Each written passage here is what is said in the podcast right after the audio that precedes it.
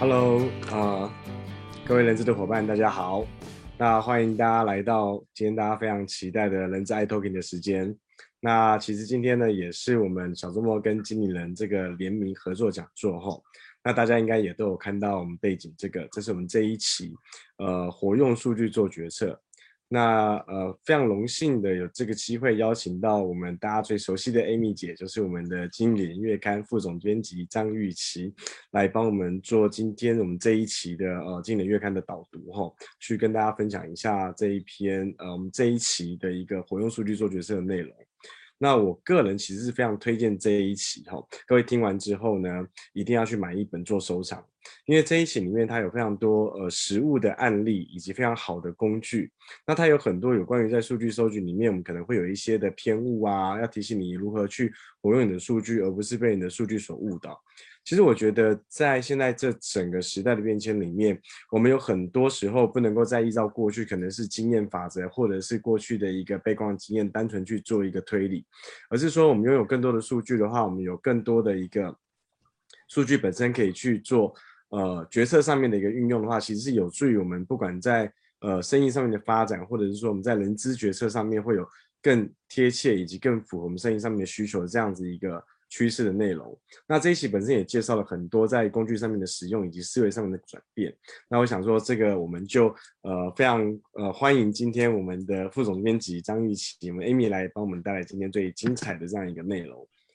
哦，嗨，那个 Pivers 就是第一次跟那个 Pivers 一起 搭档，有一点小小的紧张。哦，对对对，我也很紧张，我都忘记自我介绍了呢。谢谢你帮我带来。对，那其实三哥今天他就是刚好有事情，然后也请我来帮忙代代班一下这样子。那我是 Previous，或者是大家可能叫我小蔡老师，或者叫一哥，这样都可以的。对，不过今天的重点倒不是。呃，这个代班的主持人，我想今天重点还是回到我们在经理人的这一期的一个活用数据做决策。那我想说，我们一开始是不是可以先请就是 Amy 跟我们分享一下，就是其实到底数据，因为我想很多现在在听众里面有很多是可能已经是数据工作者了，或者说他本身可能才对数据这个概念不是那么的清楚的话，那我们要。这一期我们在整个经纪人杂志的里面，我们提到说，到底活用数据对于企业的一个重要性是什么，或者是说，这个不知道怎么用数据会有什么样的困扰？就是我我我其实因为之前跟 Piver 在准备这一期的时候，有知道他其实是一个呃数据的专家这样，所以我就只想一直很担心说，我在这边是不是有点太那个，就是应应该是不是这一期应该颠倒过来由我由我来主持好了这样。那我们经理人月刊这一期的这个活用数据做决策，它当然是设计给就是你可能其实公司里面现在这个数据是越来越多的。就你以前，就比如说像我们是做媒体的，那做月刊而言，你其实的你之前做媒体的时候拥有的数字是没有那么多的，你可能只有呃我每个月的销量啊，我订户的数量啊，啊退订的数量啊，或是广告的数量啊，这个你能够取得的数据其的量其实没有那么多，然后甚至于说哦，我每一次每个月的销售是一个月才有一次。但现在所有的媒体都 online 了，所以你所有的文章，你单篇的文章可能都会有阅览的量啊、按赞的量啊、分享的量，这些也全部都是数据。它会变成是呃，任何一个企业，其实你能够想象得到的事情，它或多或少可能都会以数据的方式来呈现。那我们这一期应该就是说，我们是希望在这个。数据很大量的这个年代，希望让大家解释说，我我有我拥有数据。其实每个公司每个主管可能都会认为，我其实是拥有数据的，但我要怎么样运用这些数据才是比较困扰的地方。像我不要以我自己为例好了，我们做这个媒体的，哦，我我知道有按赞数，有浏览量，但是。按赞跟浏览，它可不可以就成为文章的指引？呃，我可不可以依据？我就是希望写越多赞越好的文章，或是越高流量越好的文章。这可能就是让数据是某一种决策，这未必是一个绝对的指引啊。那我们在这一次的主题里面，就是想要就是跟观众朋友们去分享说，哎，我们要去怎么样去思考每一个数字代表的意义？我们有没有可能在做决策的时候，把它用比较数据的方式去呈现？当我们想要做，我们比如说我们想要判断前进的方向的时候，我们有没有可能是借由数据的帮助？因为数据，我们在这一次，我其实在做这一期的主题的时候，我有一个蛮深的体悟，他就是说，数字其实。它未必是一个绝对的事情，那其实数字还是有可能有很多遗漏，可能有不真实或是缺失的部分。然后依照数字做判断的，其实是还是是人，就人才是应该要运用做运用这些数字做出判断的这个重要的角色，所以才会有这一期的诞生哦。希望呃所有的读者，就是不管你是主管啊，还是行销人员、业务人员，都可以试着。运用这些数据，然后来做出决策。那这是我们做这一期的初衷。然后我我也认为，其实。在更广泛的，就是往后再退一步，其实、我们讲大数据，大数据好像大数据是，呃，可能是资料科学家，还是呃演算法，还是就是需要工程师才懂的事情。但其实，在我们这一次的专题里面，有很多时候你运用的数据其实不需要那么多，你只需要有你的销售，你的销售数据，你只需要有你的人资的数据，你只要有一个小而精确的数据，其实就足够帮助你做决策。这也是。我们可能在做这一期杂志的时候，希望能够告诉读者的。嗯，谢谢 Amy 哈。那其实像 Amy 刚刚讲，其实数据对于我们现在在做资讯决策上面是一个非常重要的一个参考依据的来源。那其实有数据本身能够让你更有把握，那也可以帮助你。其实像刚刚提到，不管是什么大数据，那个其实很很遥远的东西。当然，也许有一天我们。在活用数据这件事情有了更多的心得，我们会慢慢的加入更多的数据的元素。可是我觉得从一开始小小的数据收集的习惯，并且让它来协助我们养成一个用数据做决策的素养，我觉得也是非常重要的。那这一集其实里面也提到哈，那刚刚有提到暗赞这件事情，所以也很重要。麻烦帮我们在今天的直播底下暗赞，并且以。分享之后留言已分享一样，我们会抽出三位，就是能够赠送这一期，真的是非常值得收藏。我个人认为，当工具书来使用都是不为过的一个这样子的一个东西。那 Amy，我想再请问一下，就是说，其实我们都说数据很重要，数据可以做决策，然后数据可以巴拉巴拉有很多很多的使用。那我们可不可以来聊一聊，就是在我们这里面有提到的是说，到底数据它大概分成哪些应用的层级？那它到底可以怎么样来帮助我们呢？哦，在我们这次的主题里面有，其实有把数据应用分成几个层级。那就像刚刚讲的，其实有很困难的，就是需要用 AI 啊、机器学习，但是也有一般比较小小的数据。在最基础的这个应用层级，它就比较像是量化跟掌握你的现况。比如说，哦，我的业务呢，到底拜访了几次客户？这其实就是一个小小的数据。或是今年我的公司有多少人离开了？我的流动率如何？这是一个小小的数据。那就针对这些日常发生的现象，你可以用数据的方式去表现，那可能就是一个统计的数据的整理，或者把它整理成一个营收的走势图啊、营收的趋势图啊，量化的去掌握现况，那它就是第一层级。那第二个层级呢，是你要找出。呃，数变数跟变数之间的相关性，就比如说我们刚刚提到的，呃，业务他拜访的客户的几次，跟他成交或是跟营业额有没有相关性，我们就是建立了这个假设。我们假设他拜访越多次，营业额就会越高。那这是可能就是一个假设。在第二个层级里面，我们会去思考说，有没有这些变数之间的关系是什么？我们能不能去探究变数之间的关系？那怎么找出关系？可能就会是用一些简单的统计软体啊，或甚至于你用散布图就可以看得出来之间的相关性。那第三个层级是呃，找到变数之间的因果关系。因果跟相关还是有一个差距哦，相关只是有相关性，就像呃天气热跟穿短裤，跟天气热跟吃冰淇淋，所以短裤跟冰淇淋之间没有因果关系，但是可能有相关关系哦。那第三个层级，我们要讲的是变数之间的因果关系。就比如说，我们在测试说，呃，A 广告跟 B 广告哪一个广告是比较有效的，比较能够呃，带来营收，大家比较容易按点击的，它就是会有一个很明确的因果关系。所以我们常常在就是网络投放广告，或是在标题测试啊，或是呃，平常我们做这个 app 或是做网站的时候，或做那个按钮的测试的时候，都会用随机对照的试验来测试变数之间的因果关系。哪一个按钮可以比较容易被按，哪一个广告比较容易被人点，它就是实际上去量测一件事情的因果关系。那第四个层级就是比较困难的部分啊，叫做预测未来。通常这个部分会需要用到机器学习或者是人工智慧的协助。那比如说在呃，假设在我们在做订阅性服务的时候，常常都需要有个问题，就是要去预测说，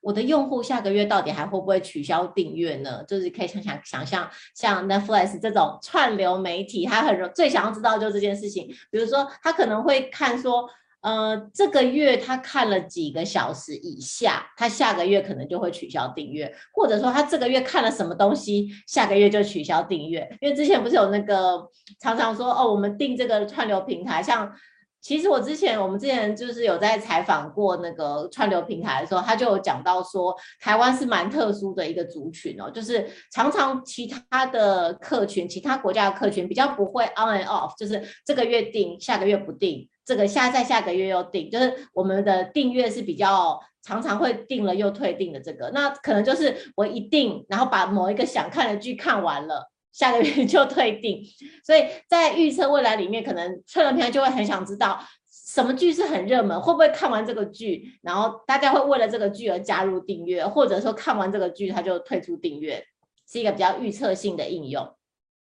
最高等级的运用呢，其实是一就是。依照数据来找出我应该怎么做，比如说我要怎么样让我的员工去开发新客户，才可以让营收最大化。那你可能需要组建一个模型去预测说，哎，我应该怎么样让员工分配到各个客户里面。利用差别的这个心力的贡献，可以得到最最好的营收，这是可能是需要用到这个建构模型啊，或是人工智慧的协助，才会做达到第五层级。那所以刚刚依照刚刚前面讲到的这些层级的分别，你就会知道，虽然上面的层级可能还是需要，比如说机器学习或是人工智慧的协助，但其实像。呃，量化掌握现况啊，找出相关性啊，找出因果关系啊，其实都是一般在企业里面就可以很常常，就是很容易实践的那个应用方式，也是很呃可以协助大家做决策的这个数据的使用方式。嗯，我这样这样听起来，其实数据的应用它的范围。其实其实相当广哦，从一开始收集，然后要了解这个短裤跟冰淇淋是相关，不是因果，这也是蛮有道理，因为他们都是受到夏天影响这样。是是是是是。对，那我觉得从所谓因果，从所谓的相关到因果，然后到我们的预测，甚至到最后的整个呃导入人工智慧，去透过用数据来指导未来的方向这件事情，我觉得再下去我们就会骇客任务了。我们觉得 这骇客任务就是一个。很很高层级的这个数据的应用，对对对，我还我依旧还记得，就是到最后那个 Neo 第一集还是第二集的结尾，Neo 看到的世界是零跟一，是是是。如果你可以找出所有的参数，事实上你可以推断出下一件下一个世界会发生什么样的事情。我觉得其实数据它是一个非常呃厉害的东西。那刚才也提到统计这件事情，其实刚刚有提到说，哎，这些统计啊，你要用统计的方式了解这些数据，那到底？我们会建议我们工作者啊，在这本书里面也去提到说，我们有一些呃分析数据的一些方式或工具。那哦，可不可以请 Amy 来跟帮我们分享一下，就是帮我们导读一下这个有哪些工具，其实是蛮重要的。我们在这一次的主题里面，其实介绍了拉页介绍了七个常用的分析方式。那可能呃其中的比较。其中很多的工具也可能是大家日常就会使用的工具，那我们只是统整出我们觉得就是呃最好用且最实用的工具哦。那我这边就先简单讲两三个啊，那希望大家还是可以去翻翻杂志，里面有很多个很多实用的工具，但一时之间难以言尽。那最简单也可能是其他分析方法的第一步，叫做总量分析。总量分析的意思，总量哦，哈，就是总共的量。那它的意思就是我要描述某一个母群体，就比如说我想要描述我的某一个客群，它长什么样子。那我们这里在里面举的例子是说，比如说我我是一个办婚礼场地，那我想要知道说，在我的这个婚礼场地里来办婚礼的人，到底都是一些什么样的人呢？所以我就把过去所有来我这里办过婚礼的人的资料全部调出来，我来看预约的宾客是谁。那可能我就得出了一个，我就分析了他的性别啊，他的年龄啊，他的居住地啊。但这个前提就是当。我一开始在接受预约记录的时候，需要拥有，就是需要就是预约的客群有提供这些资料，这可能就是在我们之后可能会再提到，在收集数据上面有时候会出现的问题，就并不知道总量的某些数据。好，那在这总量分析，你可能分析了他的性别、年龄跟户籍地址之后，你会知道说，哦，我的这个办婚礼的百分之八十五是女性啊，所以我可能推论说他的。女性在这个举办婚礼地点上面是拥有比较大的权力的，他可能比较容易决定。我可能会有这样子的推论，那可能这个他的平均年龄是三十三岁哦，那我大概知道这个年龄的。这个想要结婚的人，他可能会选择，就比较容易会去选择我们这样的一个场地。那可能多少比例的人呢？他其实是就住在这个我们的场地的附近，多少范范围之内，也就是说，比较地缘关系是影响他在哪里办婚礼的一个重要的考量。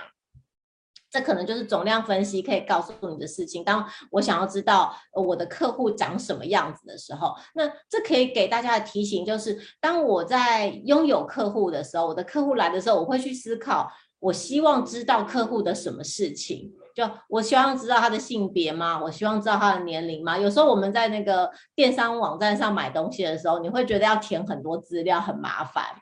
那可能就是电商网站在思考，他想要收集你的什么讯息，就是一初步的讯息，他可能就会想要把它放在这个总量分析里面。那第二个我们会常用到的是相关分析，就是其实是前面提到的观察两个事件彼此的关系是什么。就比如说，呃，为什么推出了某一个网站推出了某一个功能之后，反而转换率就下降了？这可能是电商常常。遇到问题哦，为什么我的这个网站一改版之后就没有人过来看了，浏览率就下降了？那我可能就会提出好几个假设，呃，是不是这个浏览器的某个浏览器有问题呀？里面有什么问题呀？是 A 浏览器的问题还是 B 浏览器的问题？那我就建立假设，呃，转换率是不是跟浏览器的类型有关呢？好，我那我另外一个假设是，哦，转换率是不是跟我的软体里面有没有臭虫有关呢？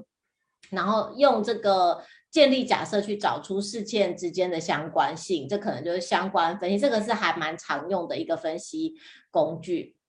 那我们第三个要讲的是，我我比较想讲的是市场区隔，这个在呃电商或者是做就销售有关的时候，蛮常做这样子的。呃，分析的就是我虽然我有这么多的顾客，那我还是要把它分群，因为我要分群之后，我才能够对他们做个别体、个别化的行销哦。那市场区隔有几种模型，比较蛮常用的是这个 RFM 模型，R 就是 recency，就是指他最近一次消费是什么时候。那这个分类可能是你可以分成说，他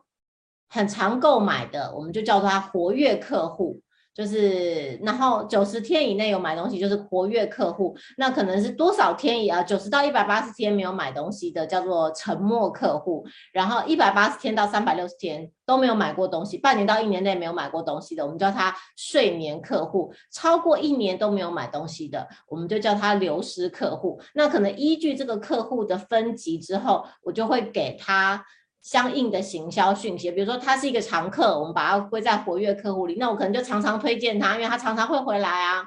那如果是比较沉默的客户，我可能要给他比较高的诱因，比较高的 incentive，他才会想要来。那如果他已经完全睡觉了，他可能基本上跟你没什么关系了的话，你可能需要给他大型活动的时候，有个一年一度的活动的时候，我才传讯息给他。那最后是流失的客户，但他已经其实他已经一年以上没有在。来过你这里的，你可以把它视为就是已经分手了的时候，你要在更超大型的活动、最大型的活动，像双十一这种，所有的人都会想要买东西的时候，我再去接触它，这个是 R 值，就是依照 R 来分群，recency 来分群。另外两个可能可以用来分群的那个。是的条件，一个是 frequency，就是他买了多少次，他是只买过一次，那可能把它叫做新客户；他买过两次，我们就叫他老客户；买过三次以上，我们就把它叫做忠实客户。那你可能对于你认为新客户，或是老客户，或是忠实客户，你会区分我应该要推荐他什么样的讯息是适合他的。那第三种分类方式呢，是 M 值，是 money，M 是代表 money，就是金额，他在你这里花了多少钱。那比如说我的购买率是都买很便宜的东西，那我可能叫做低贡献顾客，所以看起来他可能也许对价格比较敏感，所以我会有促销或是有折扣的时候，我就传讯息给他。那中贡献个客户呢，就是一般的客户，他可能就是符合我的客单价的客户，所以我可能会希望推荐给他。符合客单价的商品，因为他这看起来是他能力所及哦。那另外一个是高贡献的客户，他可能是会每次买都是是两倍以上的客单价的客户的话，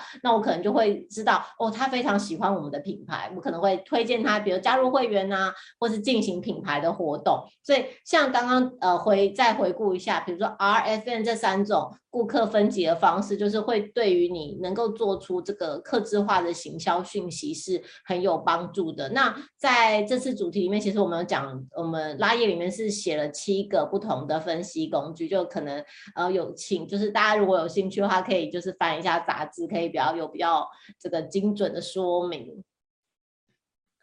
其实听他听完三个就很精彩了。我刚刚一边在听这个 RFM，我就在想说，其实我们人资有时候也应该回头去记录一下哈，就是这一次公司办活动有多少员工参加，然后下次办教育训有多少员工参加，然后下次我们又办一个什么呃 engagement 的又有多少员工参加，所以我们就把员工分成高度参与公司活动、中度参与公司活动。低度消参与公司活动，可能还可以一群叫做积极抵抗公司活动，不是？人资暗黑学看太多，但我觉得，其实我觉得这个真的也是提供一个很好的角度哦。虽然说他可能在书里面用到的一些例子，可能不不尽然是人人知的例子，但其实他在有一些逻辑跟他的理论上面在使用的时候，我觉得他可以令到我们有。很多机会去举一反三，然后让我们可以去回头去思考说，哎，怎样的去使用这样的一个数据的一个工具的方式，哦，可以提供我们不同的面向，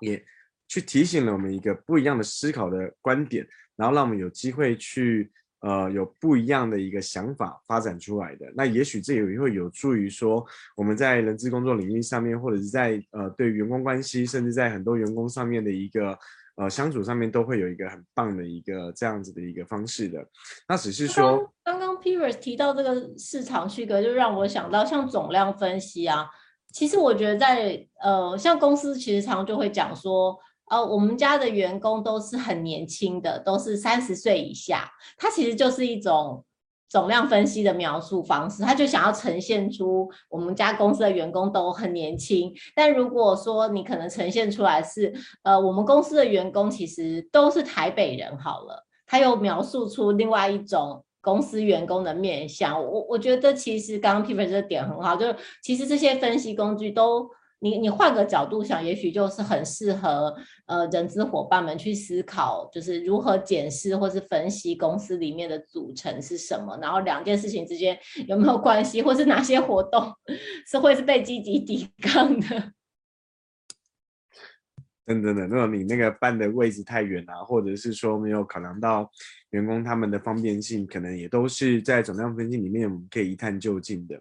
那其实这个。刚刚也提到，就是说我们员工平均年龄是几岁这件事情的时候，其实，在统计真的建议大家回到大学的时候把统计拿出来再翻一翻哈。我觉得最基本的话，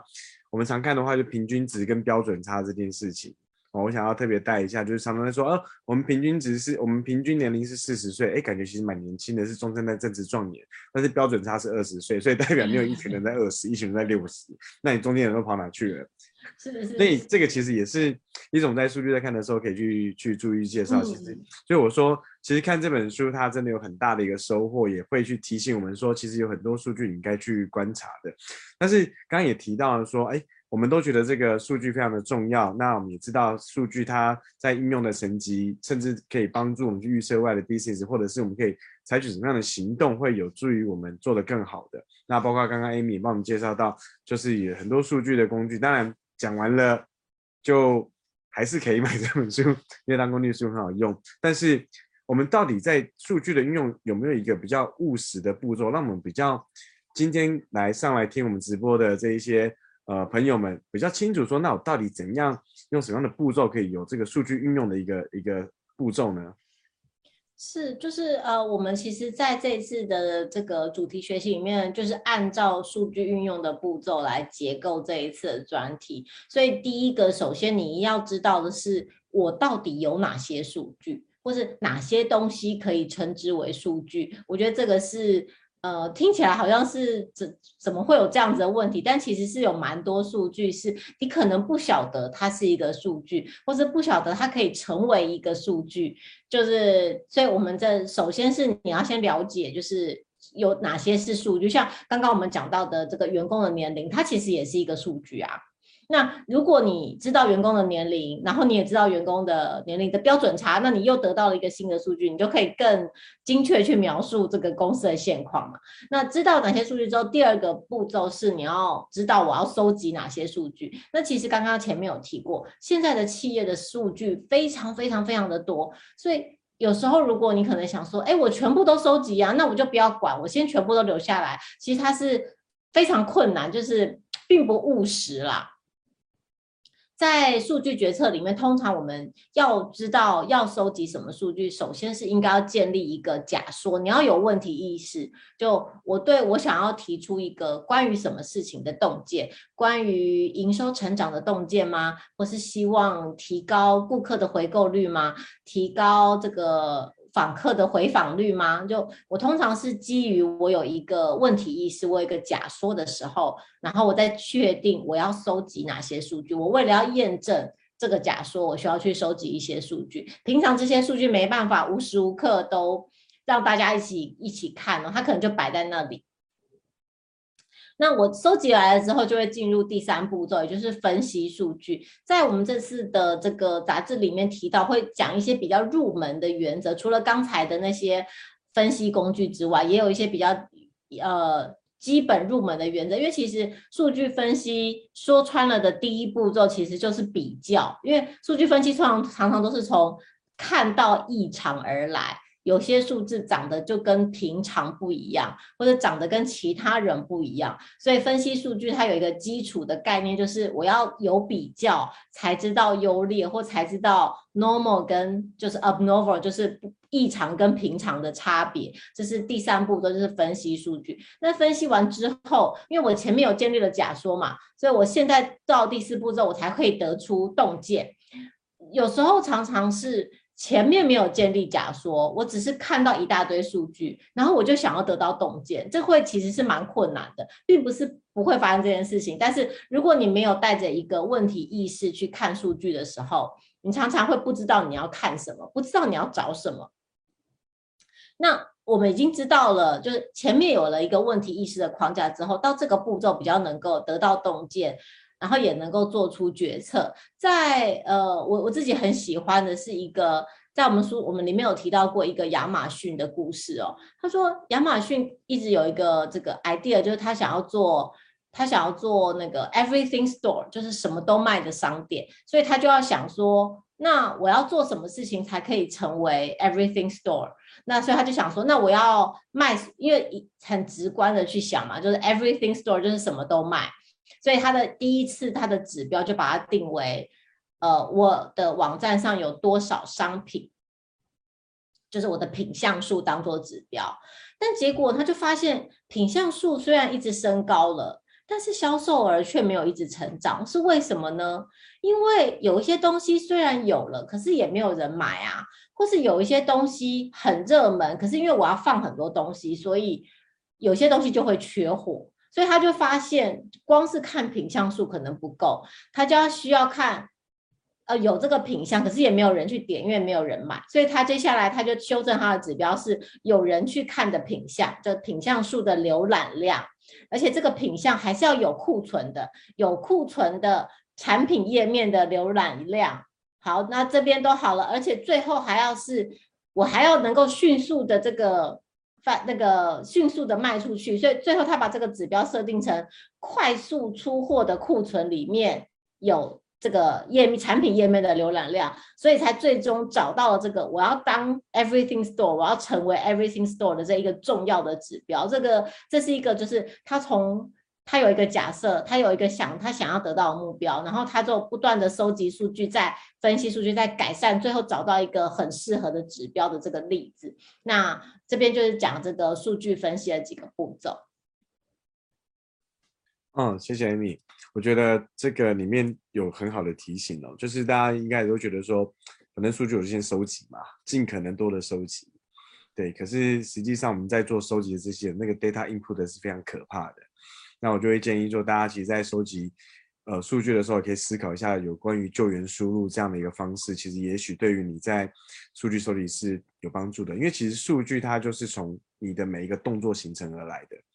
所以，比方说我在几点钟上网买东西，所以就会有夜杀这种东西。我购物网站就可 能夜杀，因为你会发现其实有很多。呃，白天上班，然后都是很晚，对吧？还是十一点、十二点在划手机，有没有？所以他就招那个时间做夜杀，因为那时候想睡觉，脑电波最弱，所以最容易就啊特价就买了。好像在 说我自己哦，糟糕，我觉得我被讲中了 啊！所以你现在知道你被数据利用了，对？对，他就会在这个时候突然就丢东西问我要不要买啊。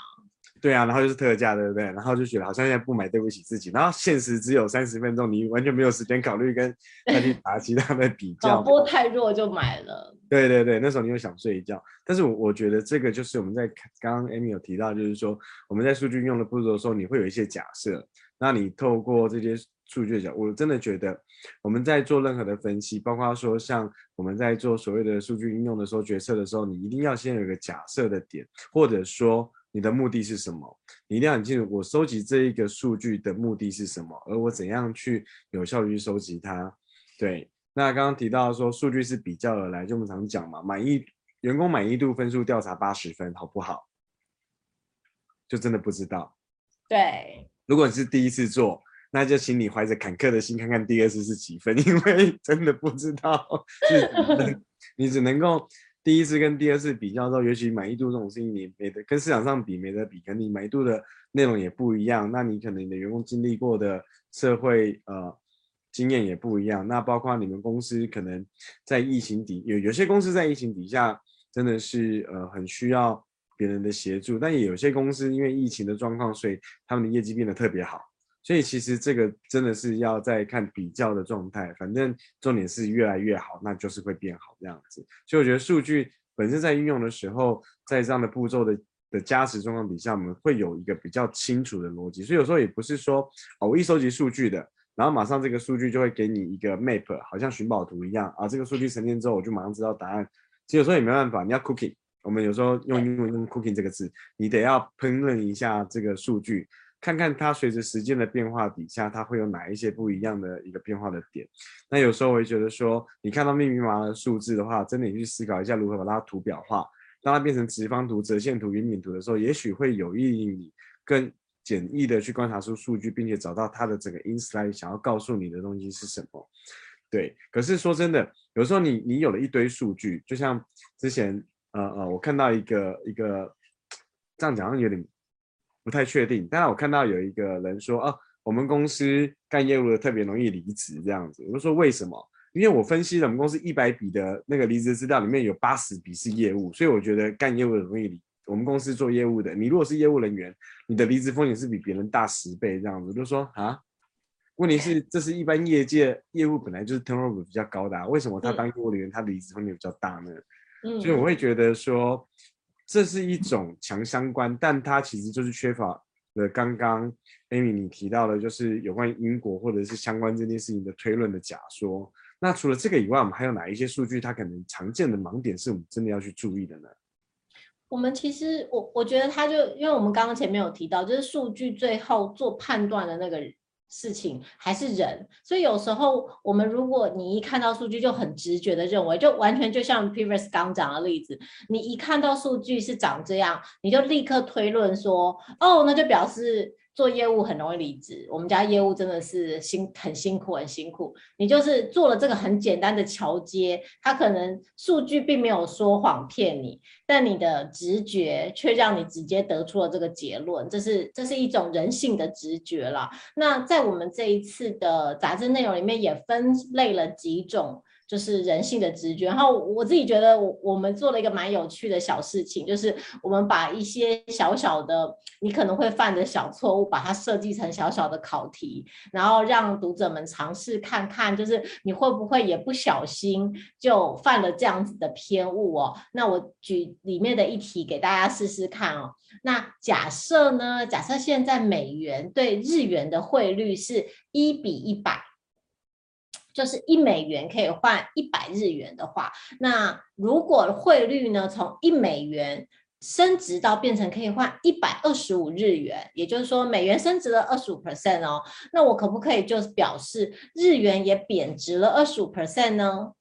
就是这是一个我们的考题这样子。那如果你是按照直觉去想，哦，一个美元对日元升值二十五 percent，那日元对美元就应该是贬值二十五 percent，它是相对的吧？就是会有一个很直觉的反应。但是其实当美元对日元是升值的时候，你颠倒过来想，你应该要回过来用计算的方式，你就会知道，其实。这只代表日元是贬值二十 percent，我们详细的计算在这里比较难解释，但就是呃，因为对美呃美元对美元升值跟日元贬值的主体是不同的，所以它没有办法这样。简单来说，就是升值的主体是不同，它没有办法就这样相对的有相同的幅度，这是其中是一个我们讲这个人性的直觉的偏差。那另外一个比较可能产生偏差的，就是数据的本身就会有很多遗漏。就比如说，假设我们今天想要做一个。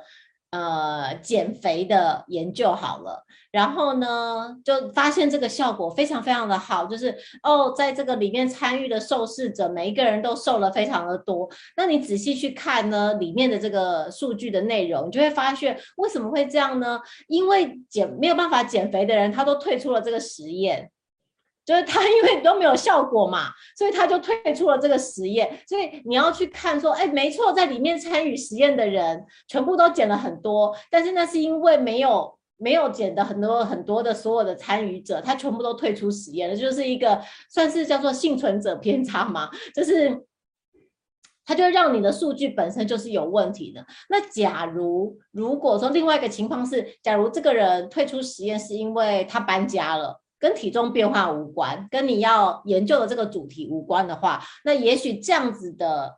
中途 drop out 的这个受试者，他也许他就可以算是他就可以删除这样子的数值。但如果他退出的原因是跟你的研究目的有关，你就不可以轻易的把遗漏的数据当做不存在，当做删掉。这样就这样就会完全影响到你的数字的偏差。那我我们之我之前有看过一个故事，我觉得很有趣。他就是在讲说他他设计了一个 app，一个一个游戏还是一个 app。然后呢，当天上线的时候呢，就哇，大家都一直一直来注册，他觉得非常的高兴。他第一天第一个成品就非常非常的就是受到大大众的欢迎，他就觉得说我真的做得很好。结果他就觉得很奇怪，怎么都没有人来恭喜他？为什么同事都没有来恭喜他？他就发现，因为呢，没有注册成功的人就不会有这个数据啊。他能够看到的数据就是注册成功的人的数据，没有办法注册成功的数据就不会出现在他的这个在他的检测后台里面。这也是一种数据的遗漏哦。那第三种常见的盲点就是很像我们刚刚讲的这个相关跟因果。对，比如说我们刚刚举这个例子，就是呃，穿短裤的人跟吃冰淇淋的人。他可能就不是因果，它只是相关。他们因为他们共同都有一个因素是夏天来了，所以夏天才跟冰淇淋，或是夏天才跟短裤是有比较直接的关系。那另外一个可能常见我们会搞混的是反向的因果，就是有一件事情 A 发生了之后发生了 B 啊，然后我们就会认为是 A 导致了 B，因为他们两个前后发生了。但是其实未必是这样，未必先发生的那件事是因，后发生的那件事是果。就比如说，我们 举一个例子，我早上起床都要刷牙，刷完牙之后就去上班。那我是因为我早上刷了牙之后才去上班，还是我是为了上班才要去刷牙？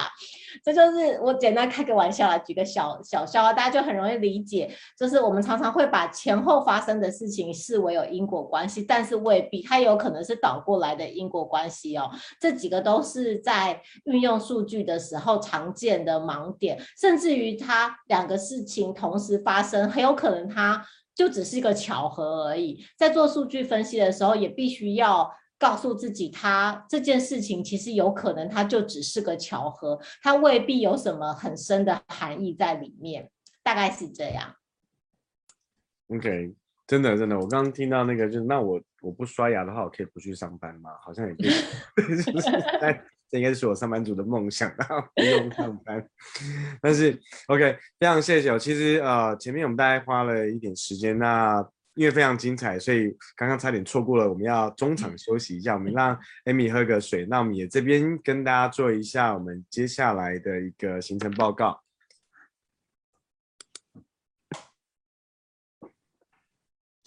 呃，雅婷，我们是不是会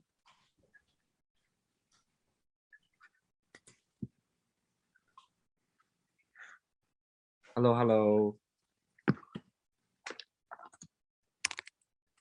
有，我们会有简报吗？老师，稍等一下哦。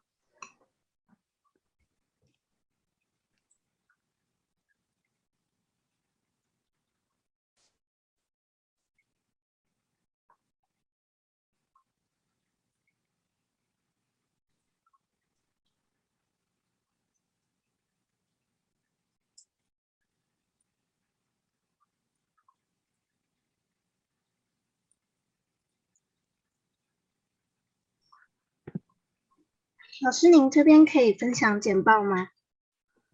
呃，好，我以为你会分享，所以我们有 download 的，你等我一下。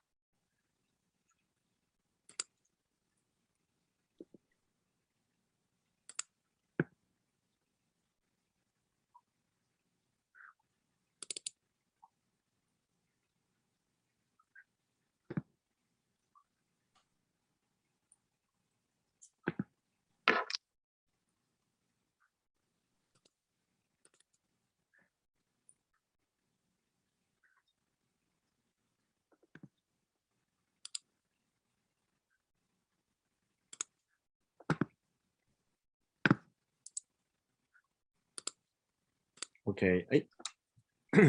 呃，今天非常感谢我们今天的这个活动呢，是由我们经理人跟小周末我们一起来做的主题领读。那也非常感谢 SHL 的冠名赞助，那也非常谢谢我们的张玉璇老师今天来跟大家做分享。那呃，二零二二年首发冠名赞助 SHL 事变之财，民财之变。另外呢，就是在我们三月二十号礼拜天，我们有非常精彩的是，有我们的人资小周末一零四，以及我们的 AI 三人工智慧。那请到我们的 Sam 老师，跟我们的嘉庆老师，以及我们的 Amy，哎，也是 Amy，这是周玉如老师来跟大家分享这个打造新的员工体验的小论坛，这个是非常值得一听的，我真的非。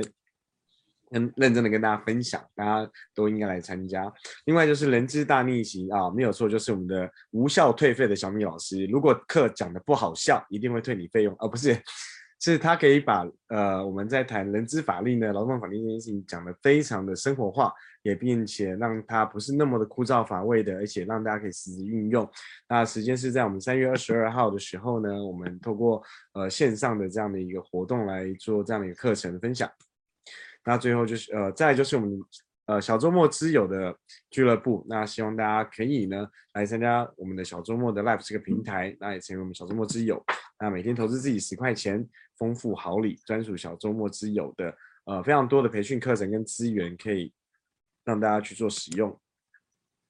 最后呢，就是我们人资主管应具备的商业思维。那这个也是大推大推，真的，在我生命的过程当中，非常感谢能够有机会跟张景祥老师一起。共事过，在他身上学到非常非常多，尤其是关于在呃人力资源如何跟 business 结合，人力资源如何能够真正协助事业的发展这件事情，张景老师有非常独到的见解，而且他过去也还特别特别的被调到事业单位去。我觉得这个分享一定会非常的精彩。时间是在三月二十三号的时间点，那也希望大家可以呃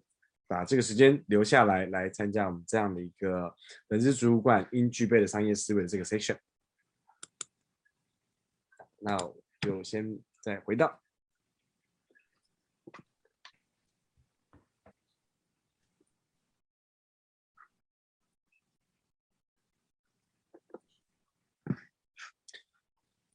OK，那 Amy 老师 OK 吗？我们继续我们的下半段的这个部分。好，那刚刚有提到，就是说，其实啊，嗯，我们在运用数据的时候，我们要去思考到，有些时候是不能够有盲点这件事情的。那其实数据的种类也相当的多，不管硕化，刚刚讲说硕化、质化，其实数据大概有哪一些种类呢？在这本书里面给我们提到的分享。呃，我们大概分享过几种，要在里书里面会提到几种数据哦。第一种是比较常听到的，就是。第一方、第二方跟第三方数据哦，这个应该做这个做网站的应该比较常、比较熟悉这样子。那第一方数据指的就是我直接从顾客那边收集来的数据，所以比如说哦，在我这边注册的会员啊，我有他的联络资料、他的手机号码、电子邮件，或是他在我的网站上停留的时间，他点了哪篇文章，他拜访的频率，这些都算是第一方数据。好，那第二方数据呢？是我跟我的合作伙伴一起哦，共用彼此的第一方数据的时候，叫做第二方。就比如说，我把我的产品，假设我是电商公司，那我把我的产品上架到呃更大型的平台，电商平台的话，我可以观察到我的商品在这个平台上面的数据，它会给我这个平台会给我它的数据嘛？可能比如说有多少人来啊，这个大的流量是多少，多少人点击，多少人结账。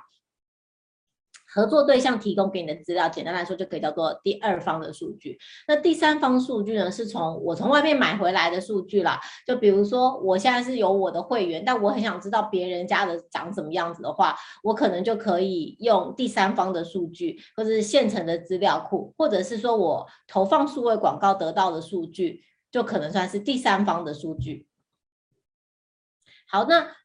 有了这三方数据，要理解是什么？就是通常我如果想要对某一个群体有比较完整的了解的话，我可能会运用，我会去思考，要有这些方面的数据拼凑起来，可以得到一个比较完整的图像。那另外一种拼凑的方式呢，就要去思考结构化跟非结构化的讯息。结构化的讯息就会比较像是我们熟知的数据，它已经长着就像数据的样子，就是哦，客单价是多少啊，买了多少次啊，它本来就长得很像数据的样子，所以你比较容易认得它就是一个数据。那非结构化的数据是你比较一开始可能你会一开始可能不见得会认为它是一个数据，就比如说客户在你这里的留言，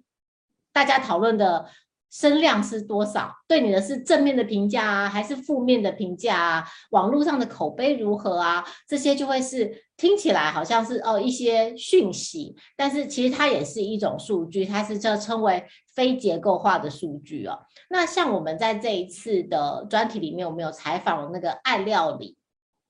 它是一个哦，大家可能如果有做菜的话，可能是必备的 App，上面有非常非常多食谱。那我们这次在采访里面，他就有提到说，他是怎么样去让他自己的 App 做得更好，就是因为他去观察会员到底平常都在搜寻什么。我爱料理的会员到底都搜寻什么？有些你可以想象说，哦，我要做我要做某一道菜，我会搜寻那道菜。可是他也发现，其实有很多人他是不知道自己要煮什么的，所以他就会搜寻早餐或者午餐、晚晚餐，就是因为他根本就不知道要煮什么嘛。也就是说，他从这个痛点，他体会到，其实我可以直接告诉他你今天要煮什么，我可以提供给你这个新的服务是，是我直接告诉你今天要煮什么，你就买这些东西，一个礼拜的菜色都不会重复。他就从这个用户的数据当中想出了。就开发出了它很独特的这个卖点，这些是一个呃结构非结构化数据应用的例子哦。你可能就知道说，你你除了他搜寻什么，你就给他什么之外，你也要体会，也也可以从中发掘到是哦，会有一群顾客他是不知道自己要煮什么的。所以我如果可以直接让他告诉他说，你就煮这个就对了，他其实也会很 appreciate 这样子的功能。所以呃，这以上就是对于数据的种类的介绍。嗯，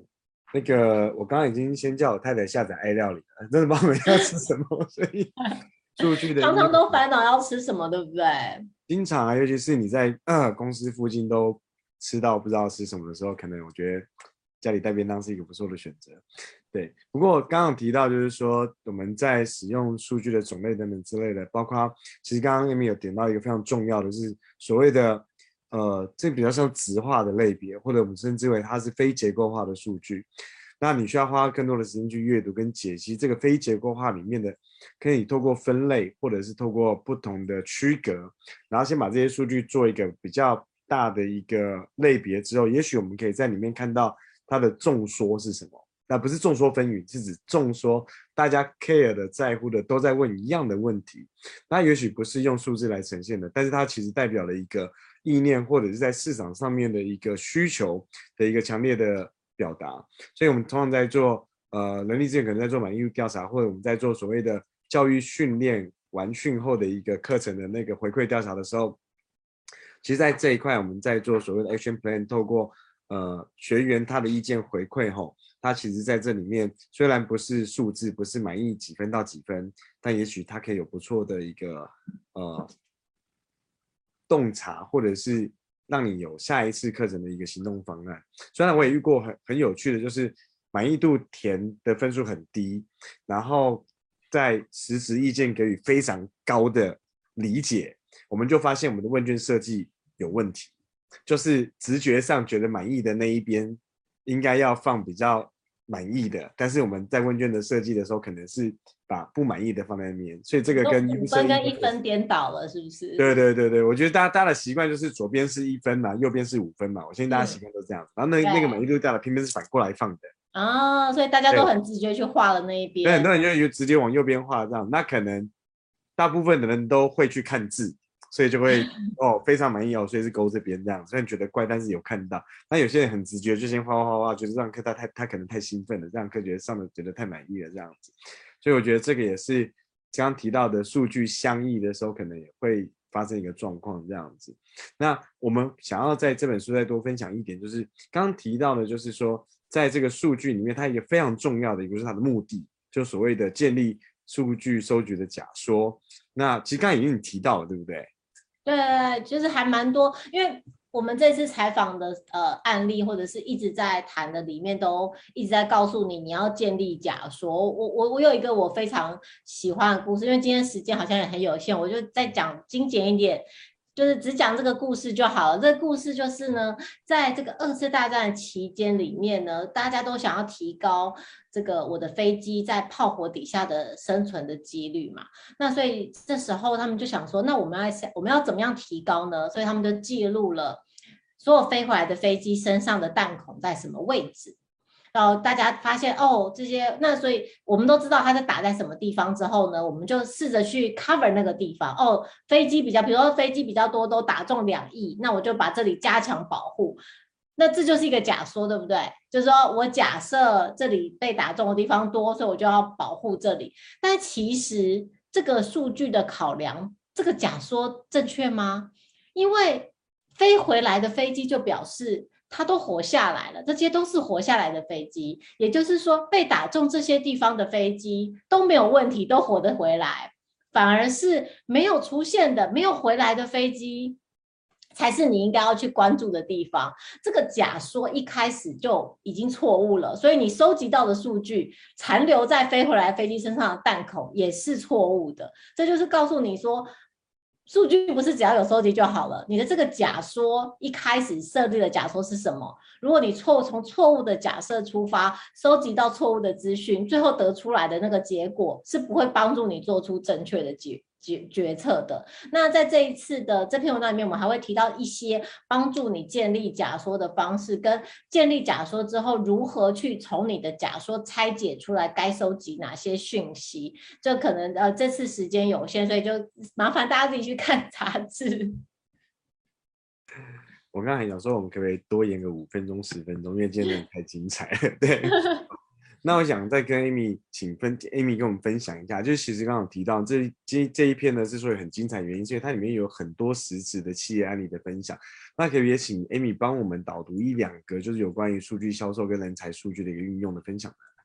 对，我这次其实，因为我们除了刚刚前面讲到那个爱料理啊，然后另外我们还采访了这个良心电子，它是一个很大的电商通路平台哦。那我我觉得我自己非常就是觉得很棒的地方，就是他他一开始就在讲说，其实做电商有一个痛点。就是常常这个东西电，尤其是电子产品啦，常常这个东西月初的时候卖的是这个价格，两个月过后这个就马上跌价了。电子产品就有一个这样子的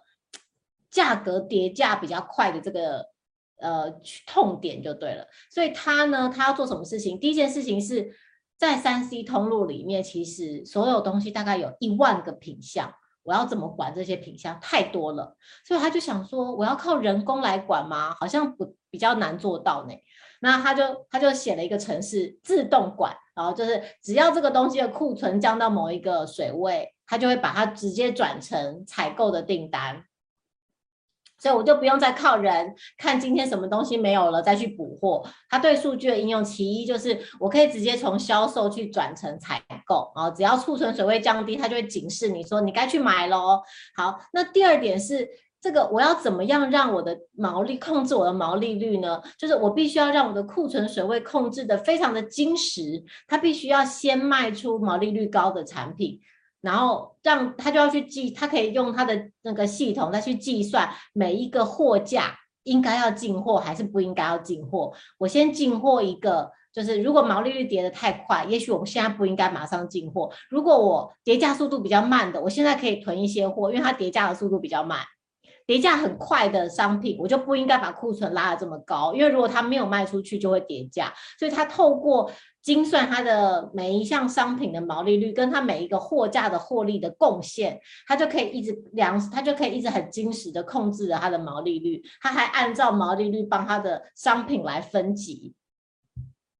那另外在销售的部分，我觉得它也做一个很棒的事情，就是比如说我们常常会想说，哦，这个东西呢，这个某某产品。就是男生在买的，比如说哦，电竞商品好了，你可能第一直觉会想说，就是卖给那些宅男。我看一下，就是电竞商品的，可能你就马上会想，它是卖给某某人、某某某一种形象的人。可是如果是这样子的话，如果你直接用人的直觉去想，你可能就会错过很多其实存在的顾客。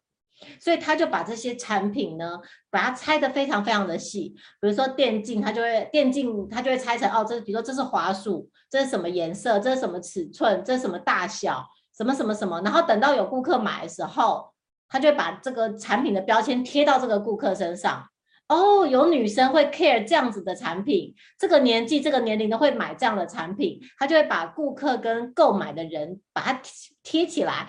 让你不要只用直觉去思考，我这样的产品是要主打谁？去真正的去观察说，哦，其实原来顾客跟你的产品之间的关联是长这样。然后他之后再针对对这些产品有兴趣的会员去发出精准的行销讯息，而不是你自己去设定说，我这哦，我这个就是要。发给男生，这个就是要发给女生。我觉得就是他做这样，所以他就说他已经透过会员的数据调整，可以让他从推波带来的业务量可以提升三成，其实是蛮惊人的。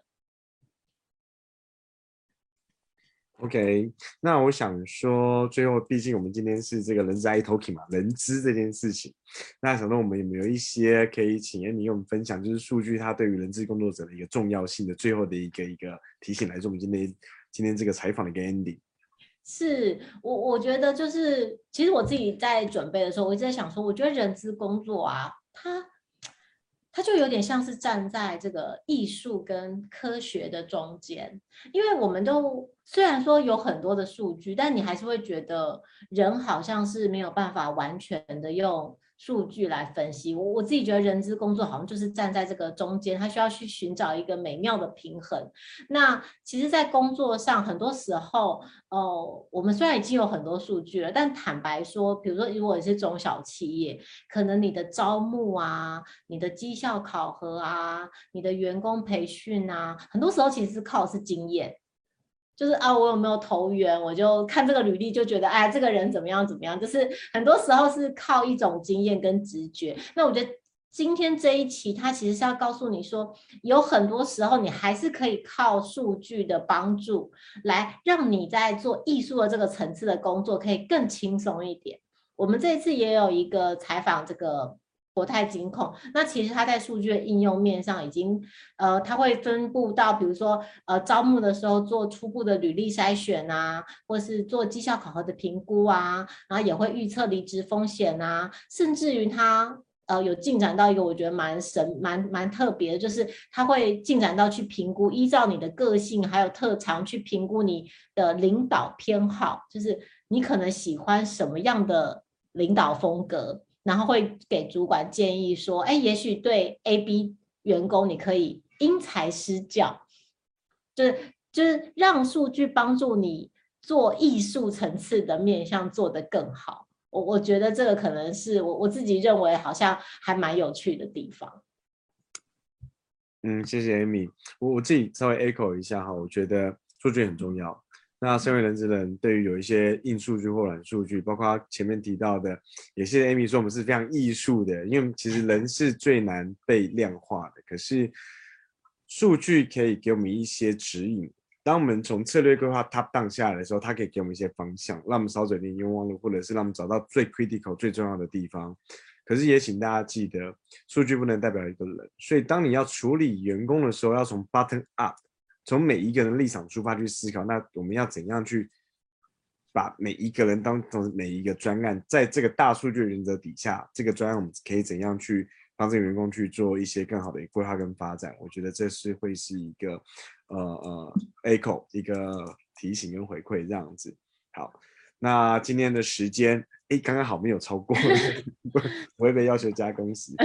也非常谢谢 Amy 今天为我们带来这一期《经理人》杂志的一个分享哦。那还是一句话，就是呃，非常非常的推荐这一期的杂志，是非常值得去收藏的。对，那也希望呃大家可以继续关注我们人资 iTalking，以及关注我们副总编辑，继续为大家带来后续更多更棒的一个杂志导读内容。谢谢 Amy，谢谢 p a v e r s 谢谢。那我们今天就到这边喽，拜拜，拜拜，谢谢各位的收看。